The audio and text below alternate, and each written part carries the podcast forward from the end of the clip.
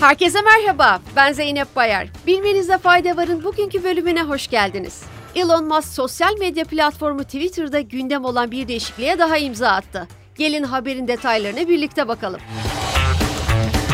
Twitter'ın logosu dün akşam saatlerinde değiştirildi. Platformun web sürümünde mavi kuşlu logonun yerine kripto para birimi Dogecoin'in logosu geldi.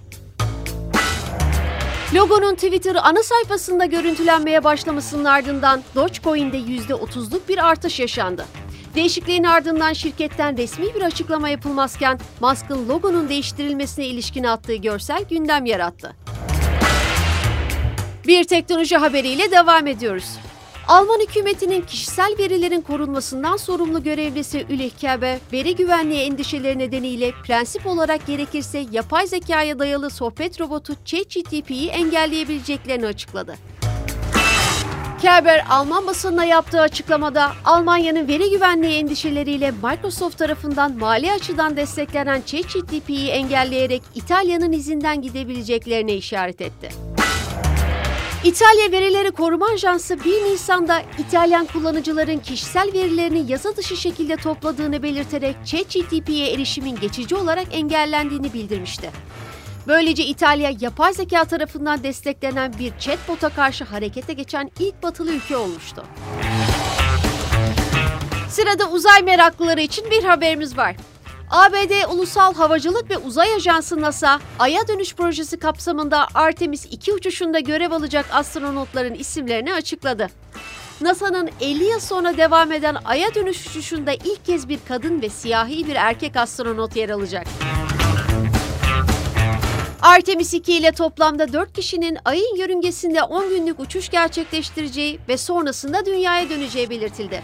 NASA ayrıca Artemis 2'nin başarılı olması halinde birkaç yıl sonra Artemis 3 ile Ay'a astronot indirmeyi planladığını açıkladı.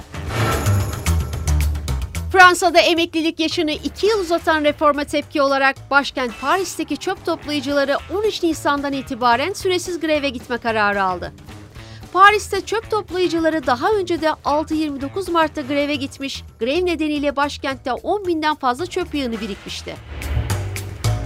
Grevin sonrasında günlerce yerde kalan çöpler nedeniyle Paris sokaklarında fareler sık sık göze çarpmaya başlamıştı.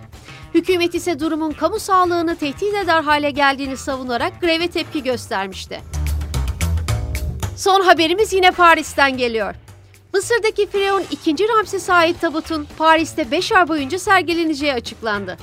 Mısır'ın Paris Büyükelçisi Ala Yusuf ise 2. Ramses tabutunun Paris'e götürüldüğünü doğruladı. İkinci Ramses'e ait tabutun 1976 yılında gerçekleşen bir sergi için Paris'e götürüldüğünü söyleyen Büyükelçi Yusuf, tabutun yaklaşık yarım asır sonra yeniden bu kente gönderildiğini belirtti. Diğer taraftan Mısır Dışişleri Bakanlığı'ndan yapılan yazılı açıklamada 2. Ramses'e ait tabutun 6 Nisan'da açılacağı ve sergide Mısır'a ait 180 altın tarihi eserin yer alacağı bilgisi paylaşıldı. Bugünlük bu kadar. Yarın tekrar görüşmek üzere. Hoşçakalın.